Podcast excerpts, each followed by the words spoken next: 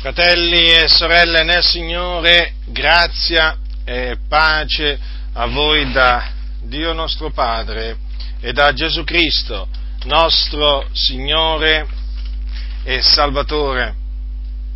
Ora, in ambiente pentecostale, in mezzo alle chiese pentecostali, viene detto a proposito di Dio, diciamo nella stragrande maggioranza delle chiese pentecostali, eh, viene detto a proposito di Dio che Dio è onnisciente, ma c'è un ma. Questa sua onniscienza non implica che egli ha predeterminato le cose che avverranno. Guardate molto bene a questa espressione perché sembra, eh, diciamo, qualche cosa di non grave, sembra, ma in effetti è molto grave questa affermazione. E viene sostenuta nelle scuole bibliche pentecostali, ribadisco sempre nella maggior parte delle scuole bibliche pentecostali, perché voi sapete che nell'ambiente pentecostale purtroppo, purtroppo a riguardo appunto della sovranità di Dio si dicono diverse menzogne. Dicevo, è molto grave questa affermazione. Adesso vi leggerò eh, alcune parole tratte da un libro di una delle più grandi denominazioni pentecostali in Italia, o meglio, della più grande denominazione pentecostale in Italia, che sono le Assemblee di Dio in Italia. Allora, il libro è Verità fondamentali e adesso vi leggerò questa affermazione. Allora, inizio della citazione. Conoscendo ogni cosa, Dio è in grado di affermare prima del tempo ciò che avverrà in futuro è per questa ragione che nella Bibbia molti eventi vengono predetti. Ciò non significa che l'Eterno prenda delle decisioni su ciò che ci avverrà nel futuro. Egli semplicemente conosce quali saranno le nostre decisioni prima ancora che le prendiamo. Avendo la capacità di prevedere, egli è in grado di predire ciò che avverrà nel futuro. Tuttavia, la sua capacità di predire il futuro non vuol dire che egli abbia predeterminato gli eventi o che abbia già deciso quello che deve avvenire. Fine della citazione, verità fondamentali, sarebbe il volume 1, 1 sbarra 3 praticamente, ICI Roma 1996, pagina 40. Come potete vedere dunque si riconosce a Dio la capacità di eh, predire, di prevedere, ma si nega in maniera esplicita, si nega che egli, ha, che egli abbia predeterminato gli eventi. E quindi le cose che Dio ha tradotto in pratica, in altre parole, significa che quello che Dio ha previsto, quello che Dio ha predetto, non è stato da lui predeterminato.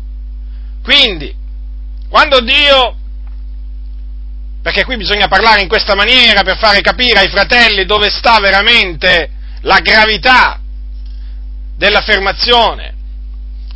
Praticamente nella Bibbia, secondo questa tesi, Dio prevedeva, ma non stabiliva innanzi ciò che aveva previsto.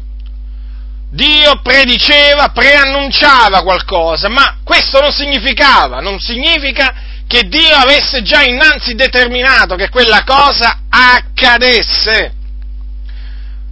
Ora, ribadisco, non sono qui solamente le assemblee di Dio in Italia a fare questa affermazione eretica, la maggior parte delle chiese pentecostali, proprio hanno in avversione, in profonda avversione, il corretto, il giusto modo d'agire di Dio, che è quello appunto di preannunziare gli eventi che Lui ha decretato, che devono avvenire. Hanno in profonda avversione tutto ciò, perché secondo loro va a annullare la volontà umana e praticamente fa passare l'uomo per una marionetta nelle mani di Dio.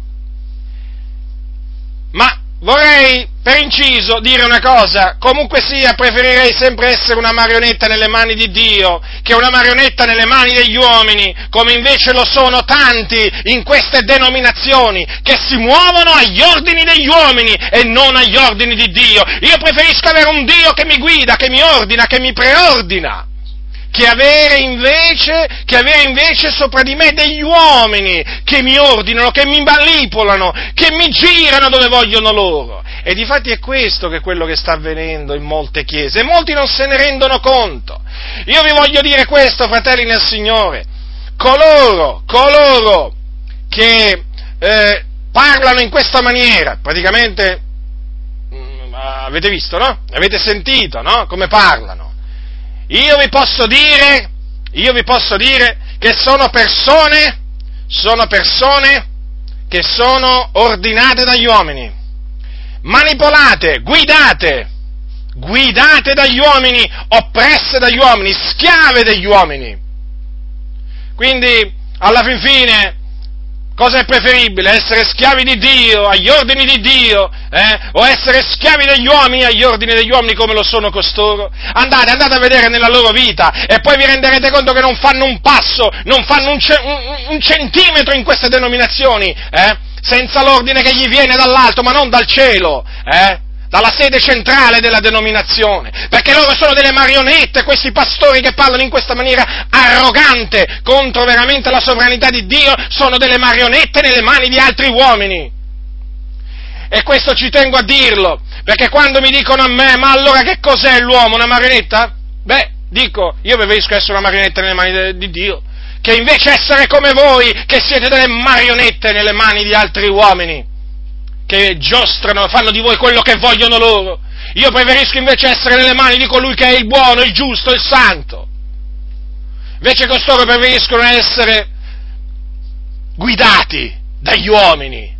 Della guida di Dio questi non sanno niente, del modo d'agire di Dio pressoché niente perché hanno rinnegato parte della parola di Dio. Ora, ma come si fa a dire? Ma con quale sfacciataggine eh, si possono dire queste cose? Ma persino un bambino leggendo la Sacra Scrittura si accorge che quello che Dio ha predetto l'ha pure predeterminato. E adesso fra poco ve lo dimostrerò con le Sacre Scritture. Come si fa a dire? Ci vuole arroganza. È chiaro. Questi mentono contro la verità. E quando glielo si fa notare, sapete che cosa ti dicono? Ah, tu ci insulti, io vi insulto. Ma voi insultate la parola di Dio. Voi insultate l'intelligenza umana, non solo quella di Dio.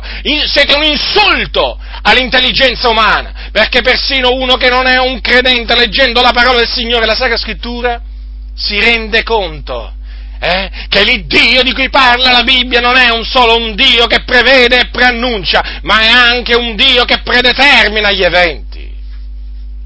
Ma naturalmente tutte queste cose spesso passano inosservate.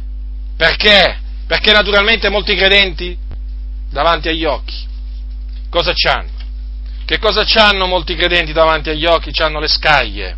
E speriamo nel Signore, speriamo nel Signore che sempre, più, sempre a più credenti cadano queste, spa, queste scaglie. Capitolo 6 di Genesi vi menzionerò degli esempi tratti dalla Sacra Scrittura, diversi eventi, per dimostrarvi che quello che affermano le assemblee di Dio in Italia, come anche tante altre denominazioni pentecostali, è falso.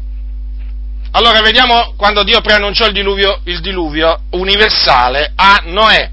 Allora, capitolo 6, versetto 13, dal versetto 13. E Dio disse a Noè, nei miei decreti la fine di ogni carne è giunta, poiché la terra per opera degli uomini è piena di violenza, ecco io li distruggerò insieme con la terra. Fatti un'arca di legno di gofer, falla a stanze e spalmala di pece, di dentro e di fuori. Ed ecco, come la dovrai fare? La lunghezza dell'arca sarà di 300 cubiti, la larghezza di 50 cubiti e l'altezza di 30 cubiti. Farai all'arca una finestra in alto e le darai la dimensione di un cubito. Metterai la porta da un lato e farai l'arca a tre piani, uno da basso, un secondo e un terzo piano.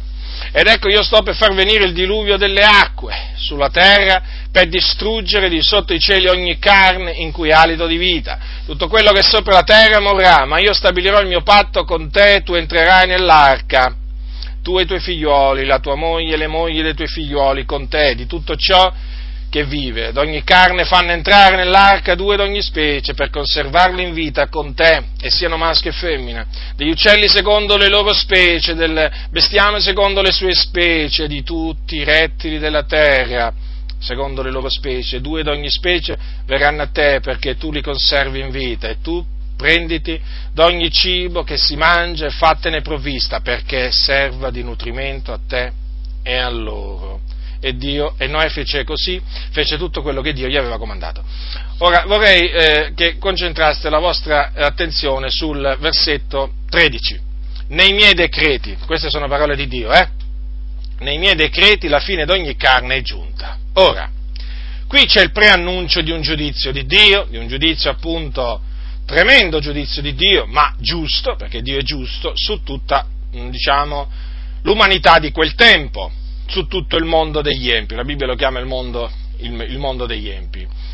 E Dio preannunciò appunto come, come giudizio per distruggere la terra il diluvio, diluvio universale che poi mandò. Ora, osservate attentamente le parole che Dio ha usato. Nei miei decreti la fine di ogni carne è giunta. Ora qui il Signore ha usato il termine decreto.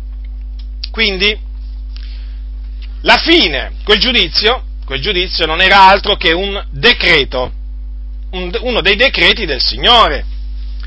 Vorrei ricordarvi che per decreto, in, in un qualsiasi dizionario, si può leggere pure questo, questa, questo significato che gli viene dato, disposizione e deliberazione di una volontà divina. Quindi, quando nella Sacra Scrittura si parla di un decreto dell'Altissimo, si parla di, un, eh, di una decisione presa da Dio, di un qualche cosa che Dio ha decretato di fare. E quella cosa che lui ha decretato di fare la fa conoscere. In questo caso fece conoscere a Noè innanzitempo il diluvio che aveva decretato di mandare sul mondo degli empi.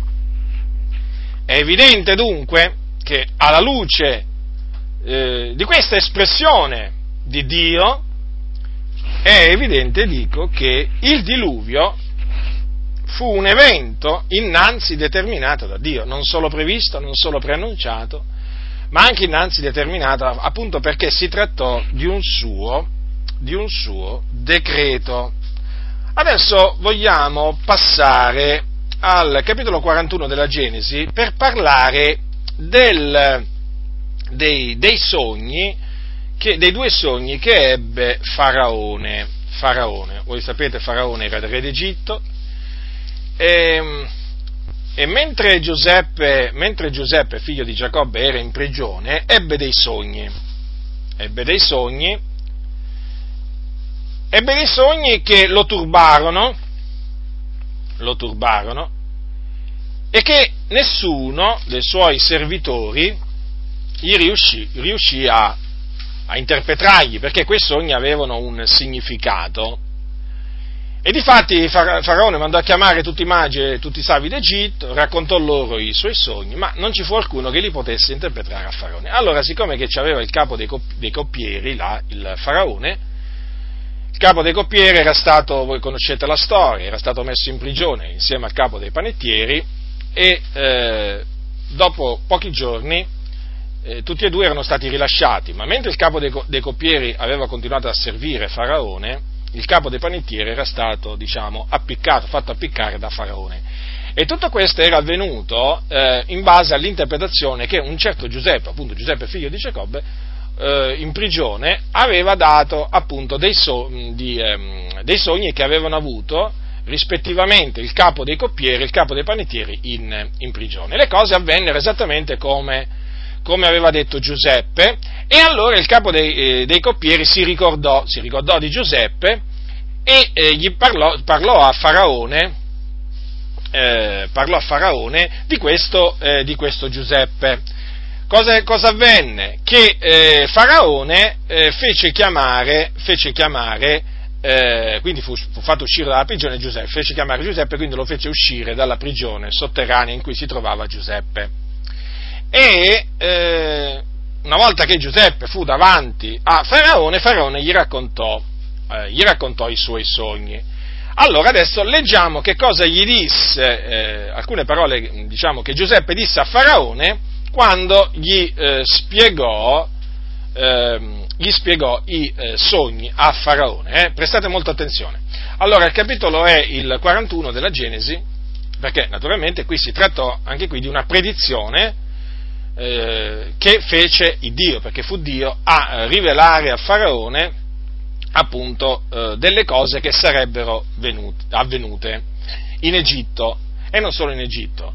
Comunque, allora Giuseppe, versetto 25, eh, allora Giuseppe disse a Faraone, ciò che Faraone ha sognato è una stessa cosa, e Dio ha significato a Faraone quello che sta per fare, le sette vacche belle sono sette anni e le sette spighe belle sono sette anni.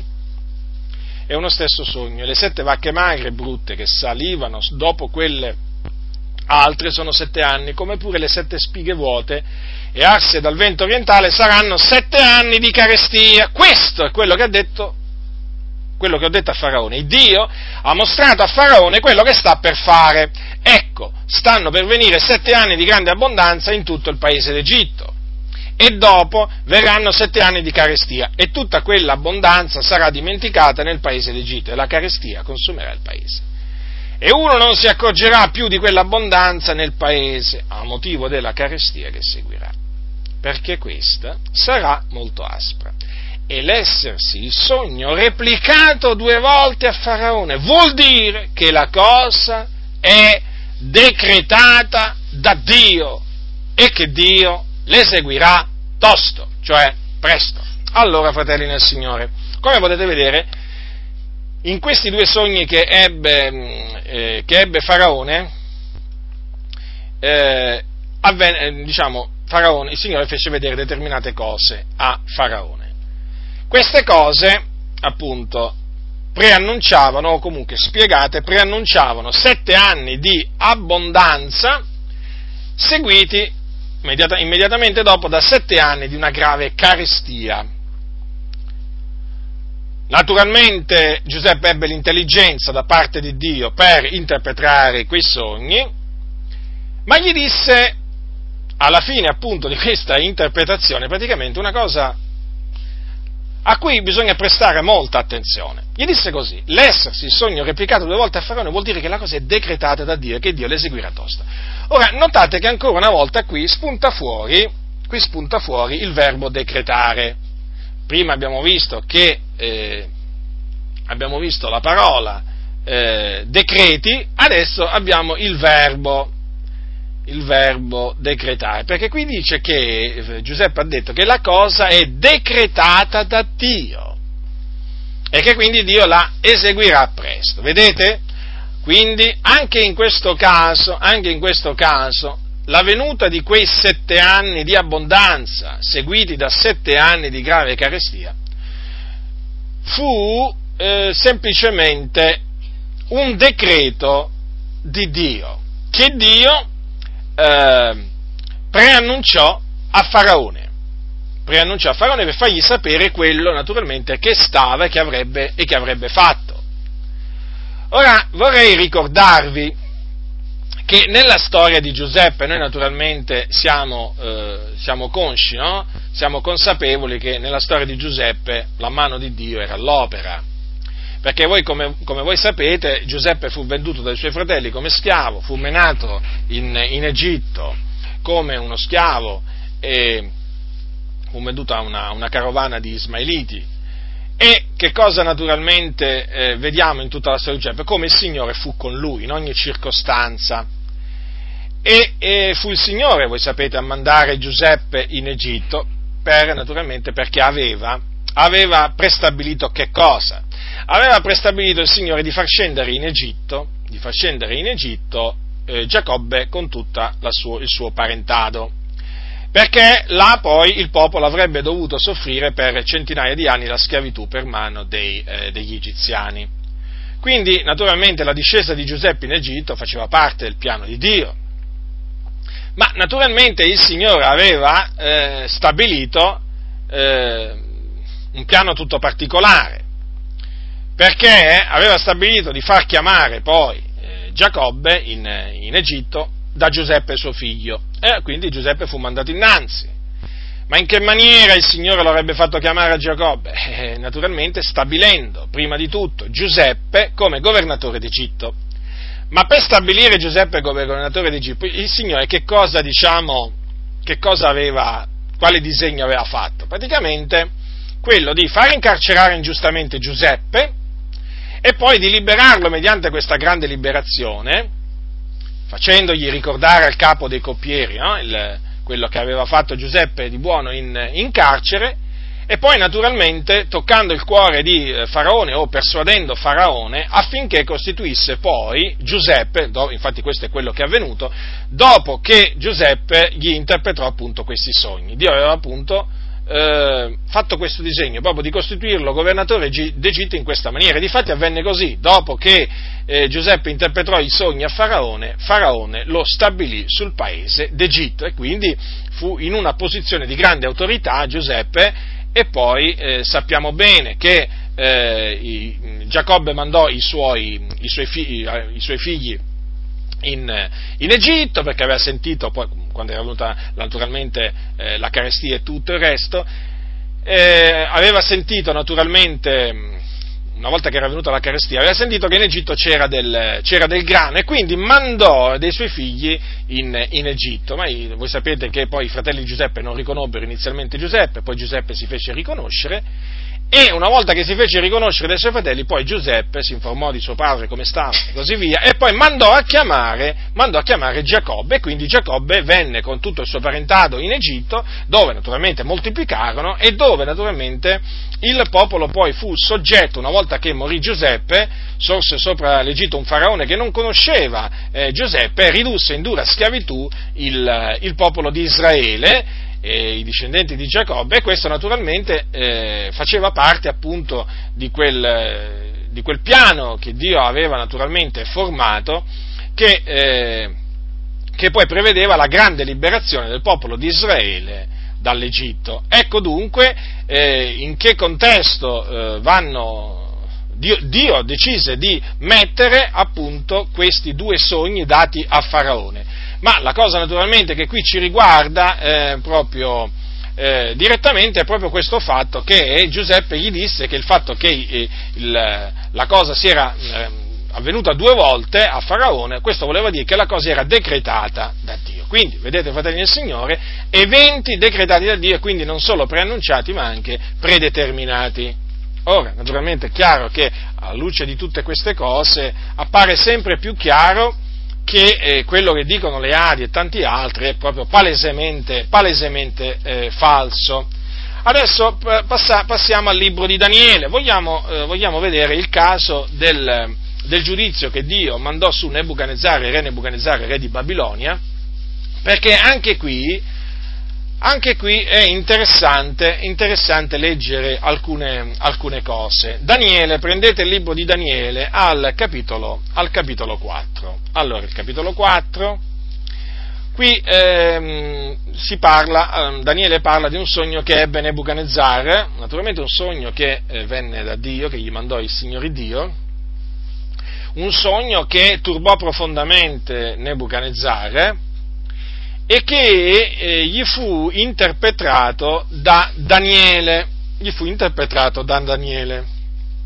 Allora, io vorrei leggervi in particolare alcuni, vi vorrei leggere praticamente l'interpretazione che gli diede, gli diede Daniele. Capitolo 4 di Daniele, dal versetto 20 al versetto 27. Allora, ecco cosa gli disse, tra le altre cose, eh, Daniele a Nebuchadnezzar. Nebuchadnezzar considerate che in quel tempo era il re più potente al mondo, era il re di Babilonia. Babilonia era il regno più potente che esisteva a quel tempo. Allora, l'albero, naturalmente leggendo l'interpretazione vi renderete conto eh, di quale fu il sogno che ebbe, che ebbe Nebuchadnezzar. Allora, L'albero che il re ha visto, che era divenuto grande e forte, la cui vetta giungeva al cielo e che si vedeva da tutti i punti della terra, l'albero dal fogliame bello, dal frutto abbondante, in cui era nutrimento per tutti, sotto il quale si riparavano le bestie dei campi e fra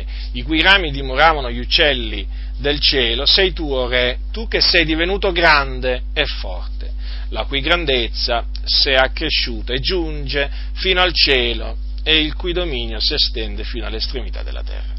E quanto al santo vegliante che hai visto scendere dal cielo e che ha detto abbattete l'albero e distruggetelo, ma lasciatene in terra il ceppo delle radici, in catene di ferro e di rame, fra l'erba dei campi, e sia bagnato dalla rugiada del cielo e abbia la sua parte con, con, gli animali della campagna finché siano passati sopra di lui sette tempi, ecco nell'interpretazione, o re, è un decreto dell'Altissimo che sarà eseguito sul re mio Signore. Tu sarai cacciato di fra gli uomini e la tua dimora sarà con le bestie dei campi, ti sarà data a mangiare dell'erba come i buoi, sarai, bagna, sarai bagnato dalla rugiada del cielo e passeranno su di te sette tempi, finché tu non riconosca che l'Altissimo domina sul regno degli uomini e lo dà chi vuole. E quanto all'ordine di lasciare il ceppo delle radici dell'albero, ciò significa che il tuo regno ti sarà ristabilito, dopo che avrai riconosciuto che il cielo domina.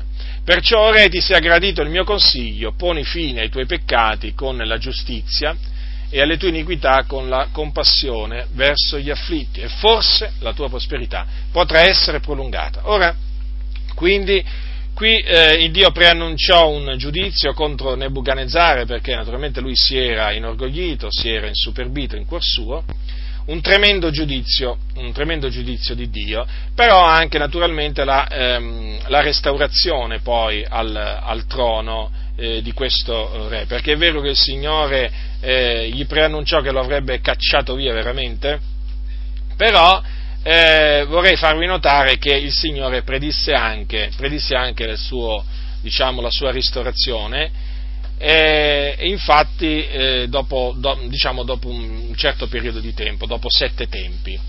Ora, quello su cui naturalmente vorrei che eh, diciamo, poneste attenzione è questo.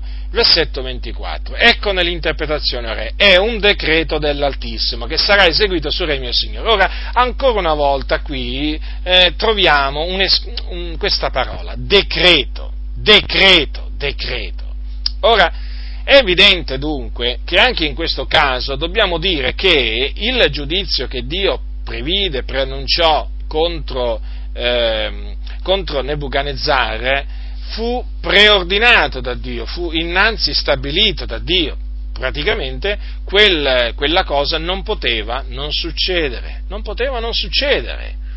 Ma mi pare, mi pare di una ovvietà disarmante, cioè io dinanzi, dinanzi a queste parole non trovo, eh, non trovo da dire molto, nel senso che eh, che, cosa volete, che cosa che volete che vi dica? Cioè, come leggete? Eh, come sta scritto? Cioè, qui si parla ancora una volta di un decreto, di un decreto di Dio. E quindi mi pare ovvio dover affermare per l'ennesima volta che quello che Dio prevede, preannuncia, lo ha anche naturalmente decretato innanzi, cioè è un qualche cosa che fa parte dei suoi, eh, dei suoi decreti. E le cose avvennero, peraltro, nella maniera proprio in cui Dio aveva preannunciato eh, eh, tramite, tramite, Daniele, proprio esattamente come naturalmente avvenne esattamente nel caso del, del, diluvio, nel caso del diluvio e anche nel caso, eh, nel caso dei sette anni di abbondanza e dei sette anni di carestia di cui abbiamo parlato prima. Proprio gli eventi avvennero esattamente così come Dio li aveva eh, li aveva pre, eh, preannunciati, appunto perché erano, erano, cose che Dio aveva innanzi determinate. E voi dovete sempre considerare che quando Dio mm, parla, cioè quando esce una parola dalla sua bocca, eh, una parola che concerne un evento futuro, eh, quella è la parola di colui che ha detto, l'ho detto e lo farò avvenire, ne ho formato il disegno e l'eseguirò, io opererò chi potrà impedire l'opera mia il mio piano sussisterà, per citare solo alcuni versetti, eh, naturalmente, che riguardano questo argomento. Cioè, capite dalla bocca di chi eh, escono, mh, diciamo, questi, mh, questi, annunci di eventi, eh, di eventi, futuri, cioè dalla bocca di colui che eh, vigila poi sulla sua parola per mandarla ad effetto. Ecco perché la sua parola non può non andare ad effetto, non può, non può. Perché la parola di Dio che esce dalla sua bocca non torna a lui a vuoto, senza avere compiuto prima quello per cui lui l'ha mandata. Ora io dico, ma questi qui delle assemblee di Dio in Italia e tanti altri pastori di altre denominazioni, ma quale Bibbia leggono? Ma quale Bibbia leggono? Quale Bibbia leggono? Ma com'è possibile parlare un, e dire che Dio è onnisciente, onnipotente? Perché naturalmente questo viene detto, fa parte praticamente del credo del credo, degli articoli di fede di quasi di, di tutte le, le, le, denominazioni pentecostali anche non. Dio è onnipotente. Cioè, come si fa a dire che Dio è onnipotente e poi naturalmente negare che Dio eh, abbia innanzi determinato quello che avverrà? In questa maniera si limita la potenza di Dio. E come se si limita? Perché si fa passare l'Iddio che preannuncia un evento come un Dio che non è in grado praticamente di far succedere quell'evento per forza di cose. E certo, perché se non è innanzi determinato, cioè eh, è chiaro che, è chiaro che il, ragionamento, il ragionamento che fanno costoro Dio prevede ma non predetermina. È chiaro che alla, alla, luce della Sacra Scrittura è un ragionamento vano, un ragionamento fallace.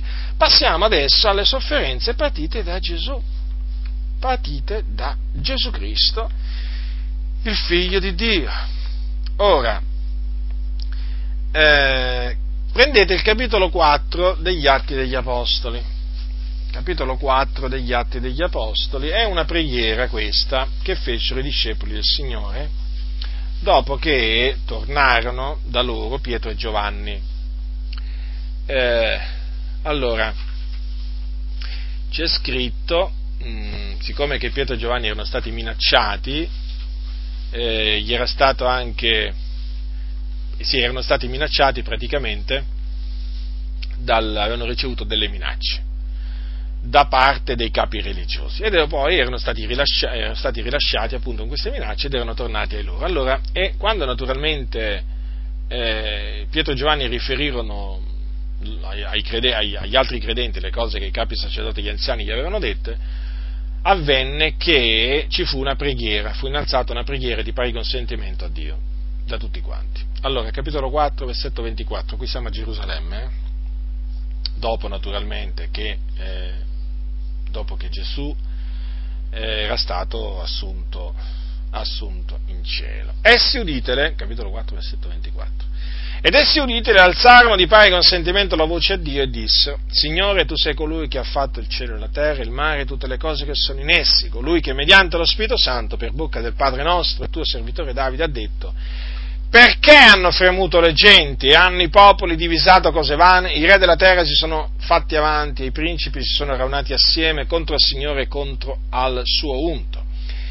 E in vero in questa città, contro il tuo santo servitore Gesù che tu hai unto, si sono raunati Erode e Ponzio Pilato, insieme coi gentili e con tutto il popolo di Israele, per fare tutte le cose che la tua mano e il tuo consiglio avevano innanzi determinato che avvenissero. E adesso, Signore, considera le loro minacce e concedi ai tuoi servitori di annunziare la tua parola con ogni franchezza, stendendo la tua mano per guarire, perché si facciano segni e prodigi mediante il nome del tuo santo servitore Gesù. Vi ricordo che quella preghiera fu ascoltata e quindi fu accolta da Dio. Infatti dice che dopo che ebbero pregato, il luogo dove erano radunati tremò e tutti furono ripieni dello Spirito Santo e annunziavano la parola di Dio con ogni franchezza. Quindi prendiamo atto che quella, che quella preghiera fu gradita al, al, Signore, fu gradita al Signore. Ecco, mh, mm, quindi tra le cose che troviamo scritte che questi credenti eh, dissero a Dio ci sono queste qua. Allora, che in questa città, quindi Gerusalemme, contro il tuo santo servitore Gesù, che tu hai unto, si sono raunati Erode e Ponzio Pilato. Allora Erode era il tetrarca della Galilea, Ponzio Pilato, governatore della Giudea, insieme con i gentili, i romani, e con tutto il popolo di Israele, per fare che cosa contro Gesù, contro l'unto di Dio? Tutte le cose che la mano di Dio e il consiglio di Dio avevano innanzi determinato che avvenissero. Parole queste che trovano una potente conferma nel capitolo 2 degli Atti quando, quando Pietro parlò il giorno della Pentecoste, tra le altre cose disse, allora, eh, capitolo 2 del versetto 22, uomini israeliti, udite queste parole, Gesù Nazareno, uomo che Dio ha accreditato fra voi mediante opere potenti e prodigi e segni che Dio fece per mezzo di lui, fra voi, come voi stessi ben sapete, questo uomo allorché vi fu dato nelle mani per il determinato consiglio, per la tua prescenza e per la prescenza di Dio, voi per mandi iniqui, inchiodandolo sulla croce, lo uccideste. Notate che Pietro quindi credeva, credeva che Gesù era stato dato eh, nelle mani nelle mani degli ebrei per il determinato consiglio e per la prescenza di Dio, quindi non solo perché Dio sapeva innanzi, ma perché Dio aveva determinato innanzi, in base al suo consiglio, eh, che appunto avvenisse, avvenisse, così. Ma vediamo, vediamo, un po' di scendere nei particolari a riguardo di queste cose che Erode, Ponzio Pilato, i gentili, cioè i romani e tutto il popolo di Israele fecero, eh, fecero a Gesù. Allora, eh, quindi deve essere chiaro, eh? in tutte quelle cose che gli fecero contro, noi vediamo l'adempimento di quello, eh, di quello che il Signore aveva, aveva, aveva preannunziato. Voi sapete no? che le sofferenze, le sofferenze, di Cristo erano state eh, preannunziate. Eh, dice, un in, dice, un passo in, Pietro, prendete prima epistola di Pietro, allora prima epistola di Pietro, quando parla, dice, capitolo 1, versetto 11, essi indagavano, cioè i profeti indagavano qual fosse il tempo e quali le circostanze a cui lo Spirito di Cristo che era in loro accennava quando anticipatamente testimoniava delle sofferenze di Cristo e delle glorie che dovevano seguire. Quindi vedete, lo Spirito, lo Spirito di Cristo che era nei profeti testimoniava, quindi preannunciava le sofferenze, le sofferenze che il Cristo avrebbe sofferto, o meglio avrebbe dovuto avrebbe dovuto soffrire. Quindi era lo Spirito Santo, chiamato anche Spirito di Cristo, che eh, spinse i profeti a fare quelle predizioni, cioè che concernevano appunto le sofferenze che avrebbe patito il, il Messia. Allora, che cosa avvenne? Allora, i giudei odiarono Gesù Cristo e manifestarono questo, questo loro odio verso di lui in, in svariate maniere. Per esempio, lo perseguitarono a Gerusalemme, i giudei lo perseguitarono vi ricordate, no? Perché chiamava Dio suo padre? Perché, face, perché guariva di sabato? Lo insultarono, lo insultarono in diverse maniere, per esempio dissero che traviava la moltitudine, disse che era, disse, i, giudei, disse, i giudei dissero di Gesù che era un peccatore, un peccatore perché? Perché violava il sabato. Arrivarono a dire che aveva un demonio Pensate che cosa arrivarono, arrivarono, a dire. Naturalmente tutte queste parole sono parole che dissero contro, eh, contro Gesù e poi naturalmente lo arrestarono. Lo arrestarono, voi sapete, dopo che, dopo che, Gesù fu tradito da uno dei suoi discepoli di nome Giuda Iscariota, anche naturalmente il tradimento, il tradimento di Giuda fu preannunciato, fu preannunciato da, da Dio e quindi innanzi determinato da, eh, da, da Dio eh, voi vi, ricordate, no? eh, colui che mangia il mio pane ha levato contro di me il suo calcagno. Queste sono parole scritte nell'Antico Testamento che appunto eh, concernevano appunto il tradimento che avrebbe compiuto uno dei discepoli di Gesù nei confronti appunto di Gesù il Maestro. Allora, naturalmente lo arrestarono dopo che fu, dopo che fu tradito e poi lo condannarono a morte per bestemmia. Perché lo condannarono per, eh, a morte per bestemmia? Perché Gesù dichiarò di essere il figlio di Dio e quindi quando sentirono che era il figlio di Dio, gli, sentirono dire che lui era, affermava di essere figlio di Dio, allora lo condannarono a morte. E poi lo dettero in mano di Pilato. Pilato era il governatore, eh, il governatore della Giudea. E quando lo dettero in mano a Pilato, i giudei chiesero a gran voce che, eh, che Gesù fosse, eh, fosse crocifisso. E tutto ciò benché Gesù non avesse fatto nulla, alcun male, alcun male, che Gesù non fece alcun male, ma solo, ma solo del bene. Vi voglio ricordare, peraltro, che il governatore Pilato, quando, quando i giudei gli consegnarono Gesù, eh, affinché lo facesse crocifiggere, dopo averlo esaminato, non trovò eh, in Gesù alcuna delle colpe di cui i giudei lo accusavano. Tanto è vero che aveva deciso di liberarlo. Considerate un po', aveva deliberato di, eh, di liberarlo. Capitolo 23 di Luca, prendete il capitolo 23 di Luca, allora, questo naturalmente sempre per far capire che quelle cose che erano state dette dai profeti non potevano non avvenire, non potevano non avvenire, perché Dio manda ad effetto la sua parola, sono decreti dell'Altissimo. Allora, capitolo 23, dal versetto 20, guardate cosa c'è scritto. Pilato, Luca, eh, Pilato da capo parlò loro desiderando liberare Gesù, ma essi gridavano, crocifiggelo, crocifiggelo e per la terza volta gli disse loro, ma che male hai fatto? Io non ho trovato nulla in lui che meriti la morte, io dunque dopo averlo castigato lo libererò. Avete notato cosa gli disse Pilato? Dopo averlo castigato lo libererò. Praticamente era lì sul punto di essere liberato Gesù, Gesù fu sul punto di essere liberato, ma non poteva essere liberato perché quello che aveva decretato Dio era che lui doveva essere eh, flagellato prima e poi crocifisso. E di fatti non fu liberato, perché poi fu liberato eh, quell'omicida che c'era in, in prigione, appunto di nome Barabba. Ma essi insistevano con gran grida chiedendo che fosse crocifisso e le loro grida finirono con avere il sopravvento e Pilato sentenziò che fosse fatto quello che domandavano e liberò colui che era stato messo in prigione per sedizione d'omicidio ed omicidio, e che essi avevano richiesto, ma abbandonò Gesù alla loro volontà. Avete notato dunque? Avete notato? Cioè praticamente è vero che aveva deliberato di liberarlo, ma non riuscì a liberarlo Pilato, perché il Dio aveva decretato un'altra cosa. E difatti quelle grida degli ebrei ebbero il sopravvento dovevano avere il sopravvento affinché Gesù fosse fatto flagellare, fosse flagellato e crocifisso, e così si dovevano adempiere le scritture, eccetera, perché si dovevano adempiere le scritture dei profeti che le cose dovevano avvenire così. Gesù stesso, peraltro, aveva già avvertito i suoi discepoli, confermandogli, confermandogli che lui sarebbe salito a Gerusalemme e poi lui sarebbe stato arrestato, condannato, flagellato e, e diciamo, crocifisso. Gesù stesso aveva fatto questo preannunzio. Erano cose che dovevano avvenire, fratelli nel Signore, e difatti Pilato sentenziò che fosse fatto quello che, che domandavano. A tal proposito, a proposito di Pilato, vi vorrei ricordare che mentre Pilato e mentre Gesù era davanti a Pilato, Pilato si fece uscire queste parole dalla bocca, lui era il governatore della Giudea, siccome che Gesù non gli rispondeva parola, allora eh, praticamente Pilato chiese a Gesù, da dove vieni? Cioè, donde sei tu? Capitolo 19 di, di Giovanni. Allora, dal versetto 9. Donde sei tu? Ma Gesù non gli diede alcuna risposta. Allora Pilato gli disse, non mi parli.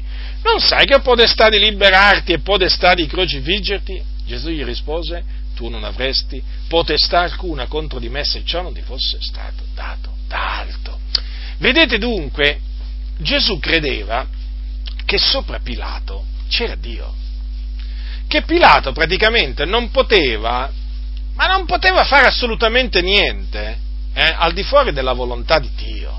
Ma vi rendete conto? La potenza che c'è in quelle parole che Gesù disse a Pilato, tu non potresti fare, rileggiamo va, queste parole perché sono dette, sono, furono dette da Gesù in un momento di, di grande debolezza. Allora, allora, capitolo 19, abbiamo visto? Allora, eh, tu non avresti potestà alcuna contro di me se ciò non ti fosse stato dato da alto. E quindi, vedete, anche in questa, in questa espressione, in queste parole di Gesù si vede veramente come Gesù credeva. Credeva fermamente che Pilato, cioè l'operato di Pilato dipendeva, dipendeva da Dio. Dunque la folla richiese con gran grida che, eh, che, eh, che, Gesù fosse crocifisso. E quindi Pilato per soddisfare la moltitudine acconsentì, acconsentì. E quindi eh, fece, fece praticamente flagellare prima e poi crocifiggere Gesù, il principe della vita. Ora, per quanto riguarda Erode, per quanto riguarda Erode, andiamo a Erode, perché qui si parla pure di Erode, allora, mentre, Pilato, mentre Gesù era davanti a Pilato, eh, Pilato venne a sapere che Gesù era Galileo, veniva dalla Galilea. Allora, quando dice, saputo che egli era della giurisdizione di Erode, lo rimandò a Erode, che era anch'egli a Gerusalemme in quei giorni. Ora, considerate questo, eh? Considerate anche la coincidenza, la coincidenza allora, il re Erode si trovava a Gerusalemme in quei giorni, no, non era sempre a Gerusalemme, ma in quei giorni si trovava a Gerusalemme, si trovava a Gerusalemme. E Erode e Ponzio Pilato non erano amici, eh? almeno, prima, prima, che, prima che, Gesù uh, comparisse davanti a Erode, non erano pers- assolutamente amici, erano nemici, non si potevano diciamo, vedere, come si suol dire, no? Allora che cosa fece Pilato? Pilato gli mandò, eh, mandò Gesù da Erode, mandò Gesù da Erode.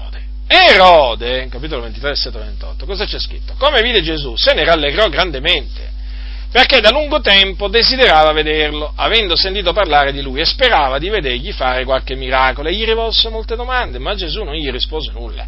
Ora i capi sacerdoti e gli scribi stavano là accusandolo con veemenza ed Erode con i suoi soldati, dopo averlo vilipeso e schernito, lo vestì di un manto splendido e lo rimandò a Pilato. In quel giorno Erode e Pilato divennero amici perché per l'addietro erano stati in inimicizia fra loro.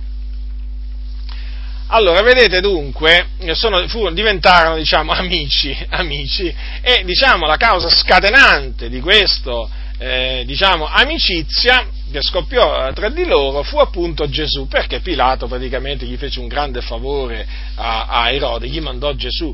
Però Gesù naturalmente deluse, eh, deluse profondamente, Erode rimase profondamente deluso da Gesù perché non gli rispose una parola e poi non fece alcun miracolo, perché Erode lo, voleva vedere Gesù fare qualche miracolo, però, eh, però assolutamente Gesù non, non fece nessun miracolo davanti a Erode.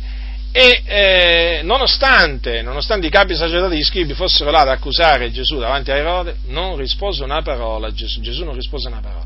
E naturalmente comunque fu poi naturalmente schernito Gesù, schernito da Erode e i suoi soldati. Ora, queste sono le cose che fece Erode contro Gesù. Allora, se voi mettete assieme, fratelli nel Signore, Ah, poi naturalmente ci sono i gentili, eh, non, non, dimentichiamoci dei gentili, cioè dei, dei romani, perché anche quelli sono stati menzionati Qui naturalmente per gentili ci si riferisce ai soldati romani che, che schernirono e crocifissero Gesù.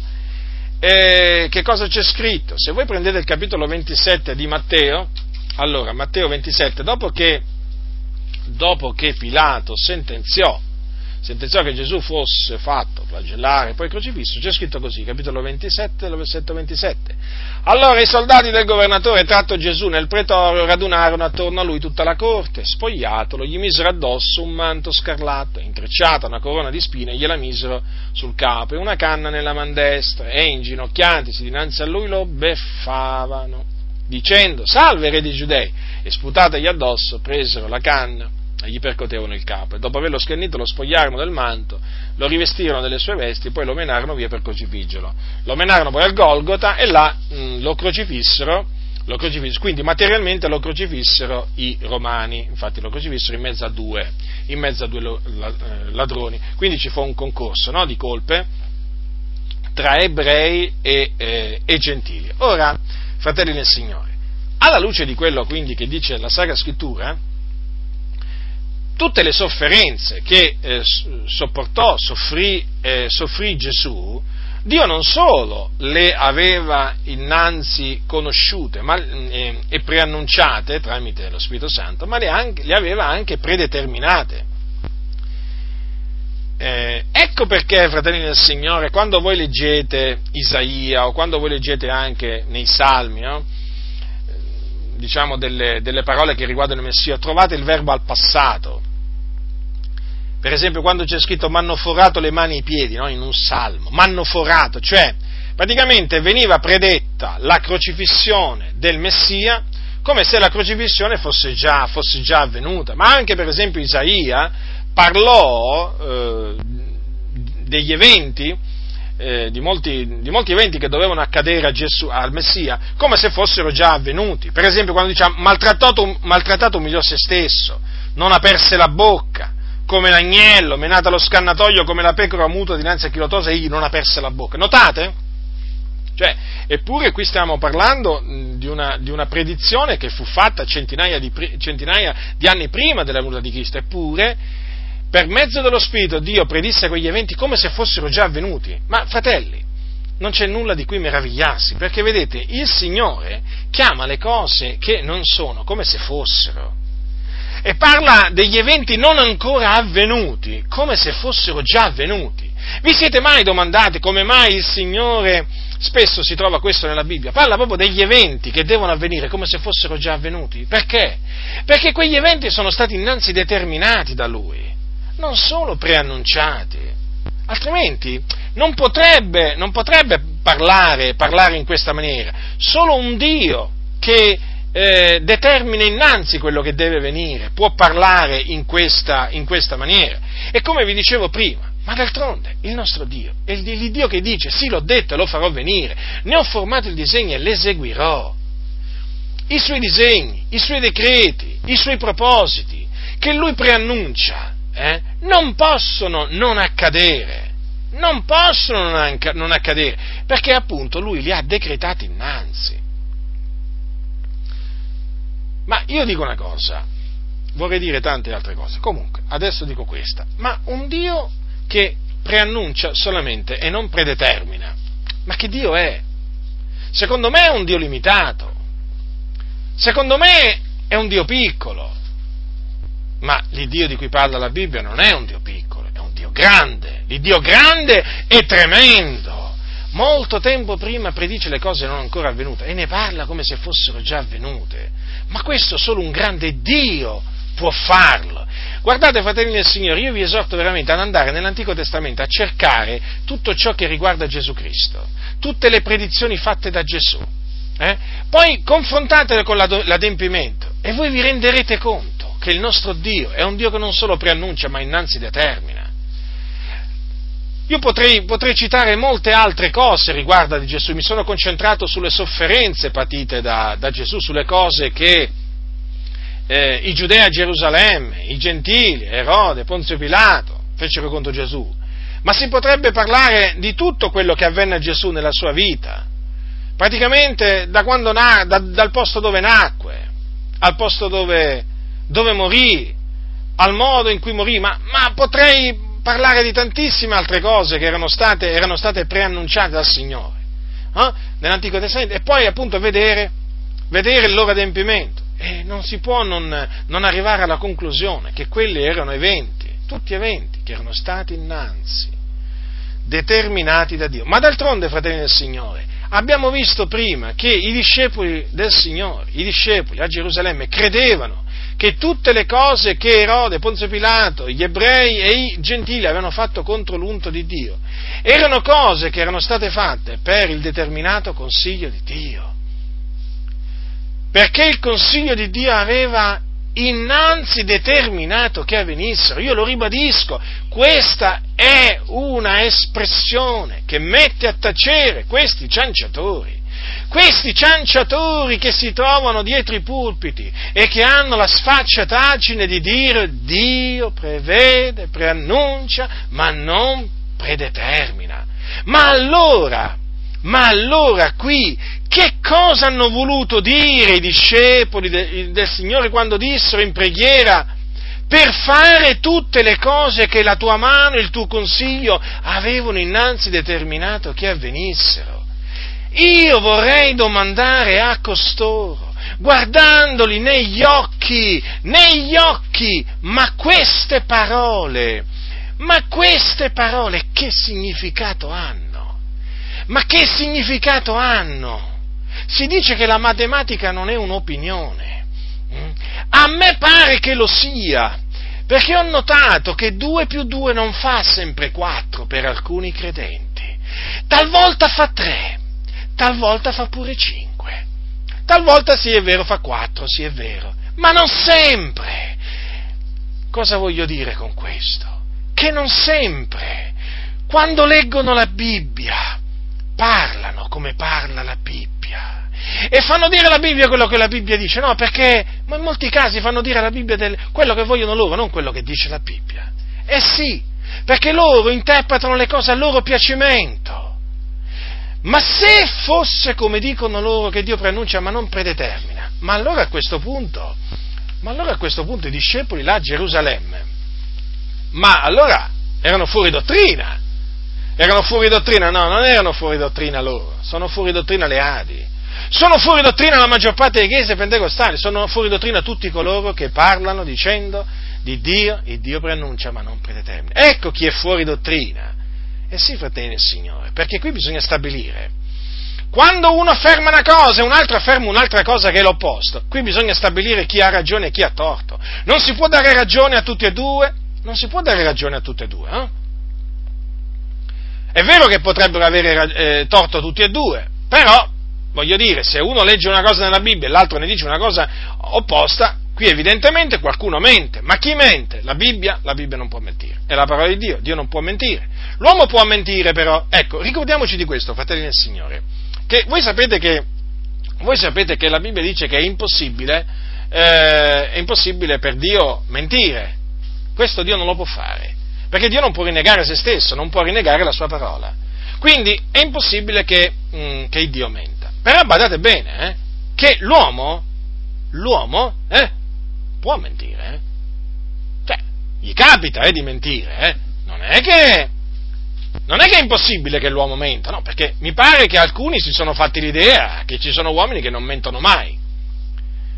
In questo senso, che non sbagliano mai nel parlare. Falliamo tutti in molte cose. Nella moltitudine delle parole non manca la colpa, dice la Sacra Scrittura. Ma io voglio dire, voglio dire questo. Quindi qui le cose eh, sono, molto, sono, molto, chiare. Qui mentono coloro che dicono che il Dio non ha, inna, non, non, non ha innanzi determinato gli eventi affinché, ave, affinché accadano. Perché qui proprio i discepoli invece proprio affermavano proprio questo che tutte le cose, non qualcuna sola, tutte, badate bene, eh, tutte le cose che eh, appunto la tua mano e il tuo consiglio avevano innanzi determinato che avvenissero, furono quelle cose che fecero, lo ribadisco, lo ribadisco, Erode, Ponzio Pilato, i gentili e tutto il popolo di Israele contro Gesù Cristo, l'unto di Dio. Dunque, fratelli del Signore, è molto diciamo, la conclusione, la conclusione è inevitabile. Il Dio preannuncia, ma il Dio anche, eh, il Dio anche predetermina. Vorrei leggervi qualche cosa, vorrei leggervi qualche cosa dal libro di Daniele. Prendete libro, di nuovo il libro di Daniele, frate, di Daniele, fratelli del Signore. Ora, vorrei leggervi qualcosa dal capitolo 10 di Daniele. Allora, qui c'è scritto che la parola, allora, il terzo anno di Ciro, versetto 1, re di Persia, una parola fu rivolta a Daniele che si chiamava Belzazzare, la parola è verace e predice una grande lotta. Ora, notate questa espressione, la parola è verace e predice una grande lotta, quindi c'è una predizione qui, eh, fatta da Dio a Daniele. Ora, questa eh, predizione, il Dio eh, la fece, la fece tra, a Daniele tramite un suo, uh, un suo messaggero, messaggero celeste, eh, il quale, tra le altre cose, gli disse, prima di cominciargli a parlare di tutte quelle cose che appunto eh, Daniele doveva conoscere, che sarebbero avvenute per decreto di Dio, gli disse queste cose. Al versetto 21, prendete ad esempio il capitolo 10 di Daniele, versetto 21, ma io ti voglio far conoscere ciò che è scritto nel libro della verità. E non v'è nessuno. Eh? Allora, ma io ti voglio, ecco, queste sono le parole, ma io ti voglio far conoscere ciò che è scritto nel libro della verità. Ora, noi sappiamo che c'è il libro della vita, ma c'è anche un altro libro che si chiama il libro della verità. E questi eventi che eh, il Dio predisse eh, o fece conoscere a Daniele che poi sarebbero avvenuti, erano scritti nel libro del, sono tuttora scritti naturalmente, comunque, erano scritti nel libro della verità. E il Signore mandò questo messaggero celeste appunto per farglieli conoscere. Eh, erano scritti nel libro della verità, che è un libro celeste, e quindi gliele fece, gliele fece conoscere. Ora, quello che naturalmente eh, il messaggero fece, fece conoscere eh, sono diverse lotte, guerre che sarebbero eh, scoppiate tra diversi re. Molto dettagliate, questa è una, una di quelle predizioni veramente molto molto dettagliate. Dettagliatissima direi, eh? ci sono dei particolari proprio molto, molto profondi e difatti poi la storia naturalmente ha mostrato, la storia ha mostrato che poi le cose sono avvenute esattamente, quelli che hanno studiato la storia naturalmente, hanno, hanno, studiato questi eventi, hanno veramente riconosciuto che le cose eh, sono andate esattamente come Dio aveva predetto a Daniele, non poteva essere altrimenti. Perché? Perché quello che era scritto nel libro della verità e che Dio gli predisse era un decreto di Dio, un decreto di Dio, o comunque faceva parte dei decreti di Dio.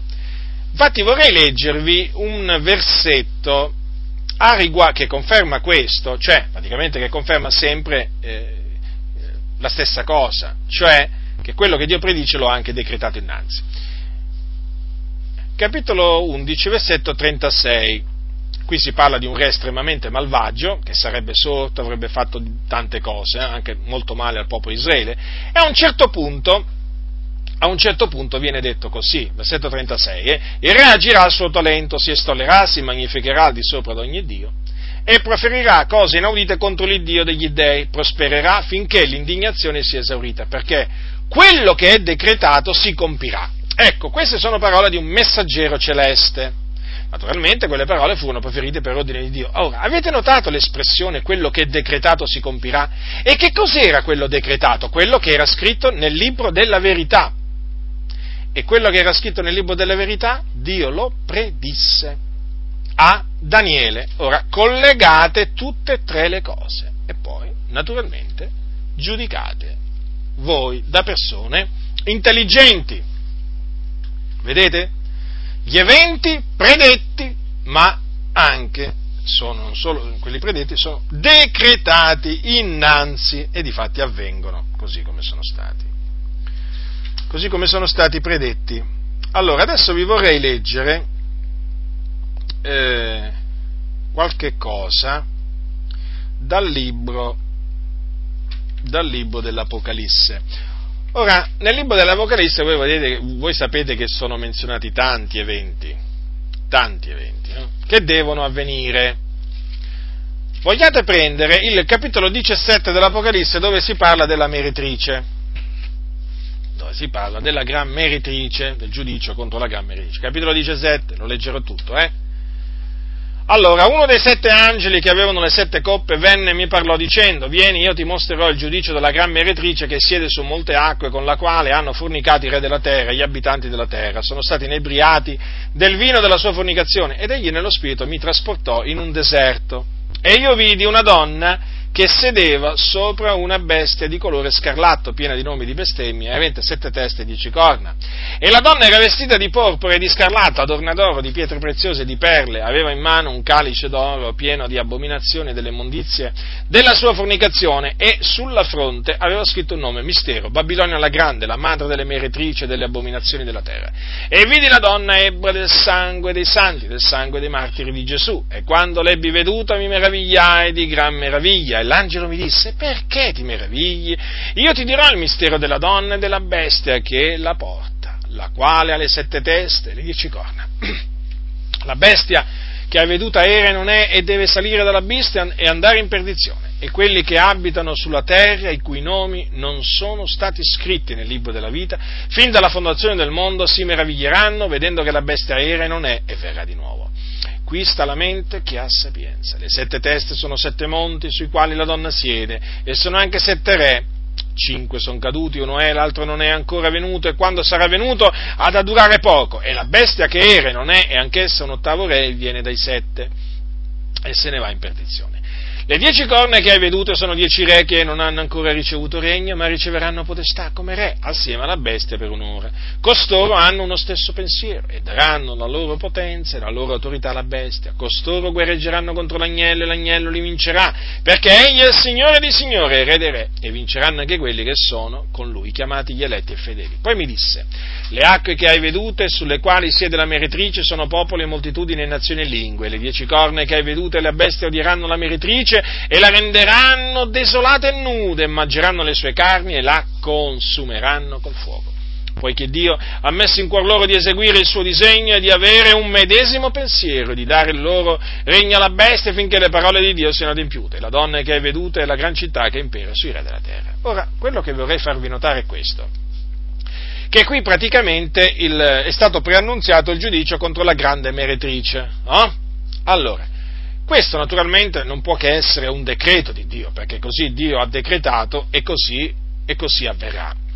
Ora vi vorrei fare notare questa espressione. Qui dice che Dio ha messo in cuor loro di eseguire il suo disegno, quindi il suo disegno è quello di distruggere appunto la grande, la grande meretrice. In che maniera?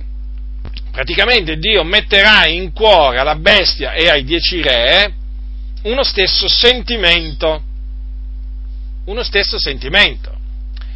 E infatti dice, le dieci corna che hai vedute la bestia odieranno la meretrice, ma tutto questo naturalmente fa parte del disegno di Dio, perché sarà Dio a mettergli in cuore di eseguire eh, questo suo disegno. Infatti, dice finché le parole di Dio siano adempiute, perché Dio ha messo in cuore loro di eseguire il suo disegno. Notate? Dunque è un disegno di Dio, è un decreto, è un decreto dell'Altissimo che quindi si dovrà eh, verificare e si verificherà esattamente come è stato predetto, ma naturalmente sarà Dio a esercitare la sua potenza, la sua sapienza affinché naturalmente tutto ciò avvenga come lui ha predetto. D'altronde vi ricordo che all'inizio del libro dell'Apocalisse il Signore eh, disse così, dice, scrivi dunque le cose che hai vedute, quelle che sono e quelle che devono avvenire in appresso. Badate bene, quelle che devono avvenire nel presente, cioè è sentenziato. Quando il Signore dice che quella cosa deve avvenire, eh, non è che solo la preannuncia, ma l'ha innanzi determinata. Vedete anche qui come è chiaro il concetto, proprio evidente, limpido, limpido come il cristallo.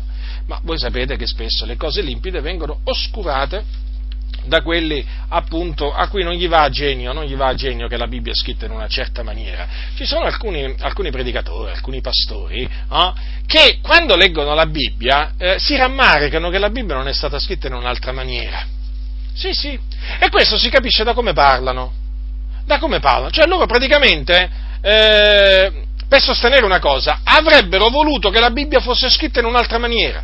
Allora, siccome che non è scritta in un'altra maniera, allora quella cosa non la possono accettare. Capite come ragionano alcuni? Ma mi vorrei fare, mi vorrei fare veramente tanti e tanti esempi a tal, a tal proposito. Dunque, queste sono tra le cose che devono avvenire in appresso. E, qua, e, tra le cose che devono avvenire in appresso, fratelli nel Signore, c'è anche il giudizio, il giudizio del grande giorno. Ora, al capitolo 20, voi sapete che c'è scritto appunto che eh, Giovanni dice poi vidi un grande trono bianco e colui che vi sedeva sopra, dalla cui presenza fuggirono terra e cielo. Poi dice anche che i morti, i morti furono giudicati dalle cose scritte nei libri secondo le loro opere, certo perché appunto ci sarà la resurrezione, tutti compariranno, eh, appunto gli empi compariranno davanti al, al, al trono di Dio e saranno giudicati. Ora, fratelli del Signore, concordate con me che qui c'è una predizione, eh? C'è una predizione? Mm. C'è un preannuncio. Dio ha previsto questo giorno, Dio lo ha eh, preannunciato, ma il fatto è questo, che non solo Dio lo ha previsto, lo ha preannunciato, ma lo ha anche prestabilito. Sapete dove troviamo che Dio l'ha prestabilito? Negli Atti degli Apostoli. Sapete chi ha detto queste parole? L'Apostolo Paolo. L'Apostolo Paolo dice al capitolo 17, versetto 31, praticamente degli Atti degli Apostoli fa parte appunto della sua predicazione nell'aeropago di Atene, dice così, allora, dal versetto 30 e versetto 31, il Dio Dunque, passando sopra i tempi dell'ignoranza, fa ora annunziare agli uomini che tutti per ogni dove abbiano a ravvedersi. Perché ha fissato un giorno nel quale giudicherà il mondo con giustizia per mezzo dell'uomo che egli ha stabilito, del che ha fatto fede a tutti, avendolo risuscitato dai morti. Avete notato dunque? Dio ha fissato un giorno, ha stabilito, ha decretato un giorno, e in quel giorno che farà? Giudicherà il mondo con giustizia. Dunque, Dunque vedete che la predizione che il Signore fece tramite Giovanni eh, non è solo una, una, una, predizione, ma è anche una predeterminazione. Praticamente sono eventi predeterminati questi. Vedete come tutto, fratello, nella, tutti fratelli nel Signore, tutte, tutte queste cose, fratelli nel Signore, collegate tra di loro poi rendono il quadro completo, il, il, il quadro giusto. Eh, e naturalmente fanno apparire il Dio, eh, presentano il Dio per quello che è, un Dio non solo onnisciente, non solo onnipresente, ma anche onnipotente. Perché badate che questa falsità che viene insegnata in questa Chiesa, che Dio prevede ma non predetermina, va a intaccare l'onnipotenza, l'onnipotenza di Dio. Ecco perché mi sono studiato di confutarla, perché non sopporto, non sopporto, fratelli nel Signore, che si vada a intaccare un attributo di Dio. Un attributo di Dio. Ma io dico una cosa, tante volte sulla faccia della terra, no? magari qualcuno gli scappa una parola, una parola sbagliata no? contro una persona no? e magari eh, dice una cosa inesatta. Eh, perché va a intaccare il carattere di quella persona. Per esempio, quella persona si dice che è una persona generosa, no? se qualcuno si mette di, cerca di insinuare il dubbio, cerca di dire una cosa contraria, subito si levano delle voci contrarie. Ma come ti sei permesso? Ma, ti, ma sai di chi stai parlando? Quella è una persona generosa, una persona buona, ma rimangiati le tue parole. Sapete, avvengono queste cose nel mondo. Io dico una cosa, ma quando qualcuno parla contro gli attributi di Dio, ma chi si leva in favore di Dio? È vero, qualcuno dirà Dio non ha bisogno di difensori, sì, ma la parola di Dio sì. Ah, alcuni hanno detto la parola di Dio si difende da sola. Non è vero. Non è vero! Non è vero! Questa è un'altra di quelle menzogne generate dal diavolo. Beh, ma se fosse così, allora perché Paolo era stato incaricato della difesa del Vangelo? Me lo volete spiegare? Beh, ma se il Vangelo si, si difende da, da, da, se stesso, perché Paolo dice che era stato incaricato della difesa del Vangelo? Eh? Questi naturalmente sono i soliti ragionamenti dei soliti contenziosi, arroganti e ignoranti. Allora, tornando Cosa vi, stavo, cosa vi stavo, dicendo, fratelli del Signore? Vi stavo facendo un ragionamento molto semplice, no? Quando qualcuno si permette di dire qualche cosa di inesatto, no? subito si levano voci contrarie che non finiscono più. Ma io noto che contro Dio, sì, qui c'è la libertà di dire quello che si vuole. Sì, ma sì, ma tanto, voglio dire, è Dio. Invece, invece veramente di indignarsi, invece veramente di esprimere tutta la propria disapprovazione verso queste menzogne, c'è proprio un come dire lascia fare, lascia perdere fratello, non facciamo polemiche, eh, sì, sì, sì, non facciamo polemiche, le polemiche le fate e come se le fate? Quando vi torna conto le, le polemiche le fate, ah, ma quali polemiche? Voi portate pure in tribunale davanti i credenti in tribunale, altro che polemiche. Ma voi vi spingete, vi spingete al di là delle polemiche. Ma voi non siete dei polemisti. Come vi dovrei chiamare? Querelisti? Ma non esiste, probabilmente non esiste questo termine. Ma alcuni veramente si dovrebbero chiamare così. No, voi non fate polemiche, voi fate le querele. Sì, sì. Ci sono alcuni pastori che dicono no, ma no, noi non discutiamo di queste cose, non vogliamo fare polemica. Poi chiamano gli avvocati quando qualcuno, quando qualcuno naturalmente gli va naturalmente a fare, eh, diciamo, a dire qualche cosa, capito? Chiamano l'avvocato loro, chiamano l'avvocato, non Gesù, eh, chiamano il loro avvocato, perché naturalmente hanno i loro avvocati e subito portano in tribunale altri credenti. Ma eh, voglio dire, questa è gente brava, eh? Questa è gente brava che non fa polemiche, non vi aspettate polemiche da loro. Le querele aspettatevele, ma le polemiche no, perché gente brava, gente mansueta, eh, ha sempre il sorriso sulla bocca. Pace fratello, che Dio ti benedica. Anzi, che Dio ci benedica. Sì.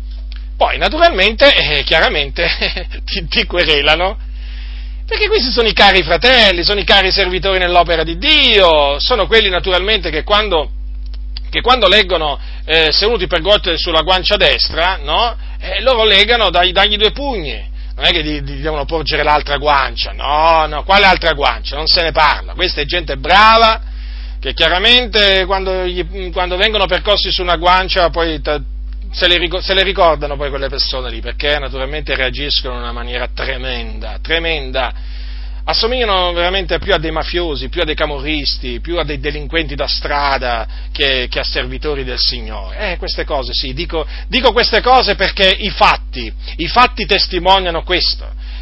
Nel mondo, dice, nel mondo, si dice, le parole sono a zero, sì sì, ma qui veramente le chiacchiere stanno a zero, perché oramai di parole ne abbiamo sentite tante, qui oramai sono i fatti che smentiscono le parole. I fatti proprio dimostrano che alcuni la sana dottrina, la sana dottrina la rigettano, il Vangelo lo accettano in parte, la parola di Dio, beh diciamo una volta, di, prima la purgano, prima la purgano di quello che non gli va bene e poi naturalmente l'accettano, quindi accettano una parola di Dio purgata, come se la parola di Dio ha bisogno di essere purgata da loro, non è già purgata, no, ha bisogno della loro purificazione. Bugiardi, ignoranti, tracotanti, porterete la pena della vostra ribellione la porterete, la porterete, tranquilla che il Signore ve la farà portare la pena della vostra ribellione, perché la meritate tutte, perché veramente, veramente, lo ribadisco, lo ribadisco, assomigliate più a dei mafiosi che a dei servitori del Signore. Proprio del servo di Dio voi avete solo il nome, solo il nome, il carattere è quello del mafioso, eh? è quello del delinquente, è proprio così, è proprio così, ma poi nei fatti, i fatti parlano, Infatti qualcuno potrebbe dire, beh ma Giacinto, ma tu sei il solito, tu sei il solito accusatore dei fratelli, sei il solito Satana, sei qui, sei là. Beh, allora, sapete cosa vi dico io? Sapete cosa vi dico? Metteteli alla prova, vedete la loro vita, la loro vita privata, non pubblica. Non pu- Una volta qualcuno mi disse di un famoso predicatore italiano, che l'aveva conosciuto benissimo, mi disse, fratello, non faccio il nome perché è meglio che non lo faccio. Mi disse, fratello, fratello mi disse, costui sappi, sappi che eh, in privato è completamente diverso da come si presenta in pubblico. È proprio così. Infatti chi l'ha conosciuto bene sa che è proprio così. Purtroppo. E questi sono naturalmente i cari servi del Signore. Mm sono quelli naturalmente che ti dicono non giudicare, ti dicono che tu sei l'accusatore dei fratelli, ti dicono che tu dividi le chiese, ti dicono che tu ce l'hai con loro, ti dicono che, insomma, ti dicono un sacco di cose. Ma voglio dire, questi sono quelli che parlano contro l'onnipotenza di Dio. Questi sono quelli che si sono fatti un Dio a loro immagine e somiglianza. Loro quando gli dici certe cose che sono scritte nella Bibbia si turano gli orecchi si turano le orecchie, cambiano espressione, gli va il sangue alla testa, anzi agli occhi.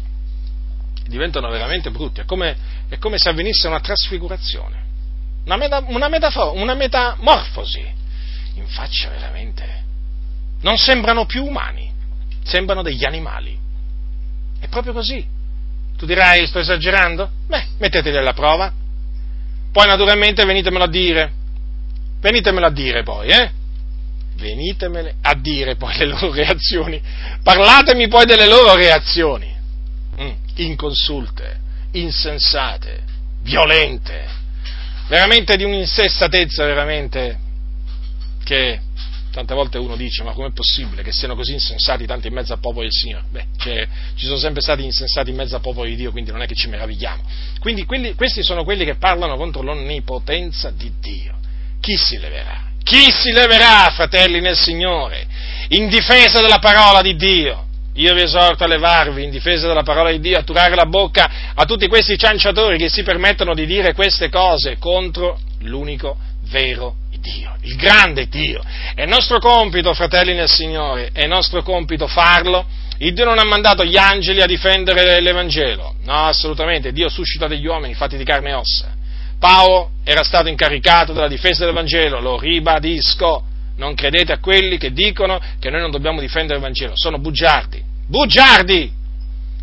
Difendiamo l'Evangelo, difendiamo la sana dottrina. E poi, guarda caso, quelli che dicono che la parola di Dio si difende da sé sono sempre quelli che dicono menzogne. Ma com'è sta fatto? È evidente, no? perché loro non vogliono essere toccati, loro vogliono essere lasciati tranquilli di dire le loro menzogne, per quello ti dicono, fratello, ma la Bibbia non ha bisogno di essere difesa, la parola di Dio no, ah no? Stai tranquillo che fino a che sarò in vita la difenderò. Stai tranquillo tu cianciatore che fino a che sarò in vita la difenderò dai tuoi attacchi. Dai tuoi attacchi insensati la difenderò perché a questo Dio mi ha chiamato. Ti piace, non ti piace, mi insulti, non mi insulti, non mi interessa niente. Devi sapere, devi sapere tu che c'è chi difende la parola di Dio, come c'è chi l'attacca, c'è chi la denigra, ma c'è anche chi la difende. E io sono uno di quelli, non sono il solo. Grazie a Dio, Dio ha suscitato e suscita ancora oggi uomini che difendono la parola di Dio, difendono la sana li ha sempre suscitati. Eh? E voi vorreste che noi ci, staremmo, ci stessimo in silenzio? Ma no, ve lo dovete proprio togliere dalla testa, ma proprio ve lo dovete assolutamente togliere dalla testa, perché finora avete fatto tutto quello che vi, diciamo, vi è piaciuto, tutto quello che avete piaciuto, perché voi avete, avete il libero arbitrio, però ricordatevi sempre questo, che il libero arbitrio pure ce l'ho io, eh? Tra virgolette, eh? dato che ce l'avete voi, eh, permettete che ce l'ho pure io. Eh? Voi avete pensato di fare quello che, quello che volevate? Mm. Ecco, io adesso mi studio fare quello che vuole Dio. Sapete cosa vuole Dio? Che io vi turi la bocca, perché questo meritate. Per decenni avete fatto dei guasti enormi, enormi in mezzo alla Chiesa, enormi! Ah, veramente, qui ci vorrebbe veramente, ci sarebbe da scrivere un'enciclopedia proprio, volumi, volumi, volumi, sui danni che hanno fatto questi pastori con le loro menzogne. Eh sì, adesso è finita, basta, basta. Nel mondo dicono è finita la pacchia, sì, è finita la vostra pacchia. Adesso, adesso, il popolo ha deciso, che cosa? Di schierarsi dalla parte della parola di Dio. Adesso molti hanno deciso di proclamare esclusivamente quello che è scritto e di rigettare tutto quello che non è scritto. E siccome che voi di cose non scritte che insegnate ce ne sono, questi ormai hanno deciso di rigettare le vostre ciance. Siete preoccupati? Beh, voglio dire, ve la siete cercata voi vi dovete ravvedere. Più che preoccuparvi, voi vi dovete ravvedere. Ravvedere per tutte le menzogne che avete insegnato dai pulpiti. Sì, ravvedere. E fatelo quanto prima. Eh, fatelo quanto prima. Perché dovete ravvedervi, dovete veramente cambiare modo di ragionare, modo di parlare. Perché su diverse cose dite delle menzogne. E una di queste menzogne è appunto questa, che Dio prevede ma non predetermina. Io ho dimostrato che è una menzogna. Lo so, mi accuserete per l'ennesima volta di essere cattivo, ma lo so già che sono cattivo. Quindi, sono così cattivo che oramai sembra che oramai... Ah, non mi fate parlare, va. Mi fermo, mi fermo. Comunque, fratelli nel Signore, vi voglio quindi esortare per concludere a ritenere fermo quello che dice la Sacra Scrittura, non allontanarvi, non, a, a, a, non vi dovete scostare da quello che dice la Sacra Scrittura. Attenetevi esclusivamente a quello che sta scritto. Le ciance, rigettatele. Perché? Vanno rigettate. Le profane ciance vanno rigettate. Non importa da, da quale pulpito vengano, eh, da quale denominazione, da quale chiesa vanno rigettate, rigettatele per il bene dell'anima vostra, e una di queste ciance appunto, che ho dimostrato essere una ciancia, è quella che dice che Dio prevede, ma non predetermina. Difendete la parola di Dio, non vi vergognate di farlo, siate forti, non vi lasciate spaventare dalle parole di questi cosiddetti pastori, di questi cosiddetti servitori di Dio ma proclamate, proclamate ciò che è giusto, senza paura, con forza, con chiarezza, affinché sempre più anime in mezzo al popolo di Dio possano abbandonare le ciance di questi cianciatori e attaccarsi invece a quella che è la sacra scrittura, la parola di Dio e solo ad essa. La grazia del Signore nostro Gesù Cristo sia con tutti coloro che lo amano con purità incorrotta.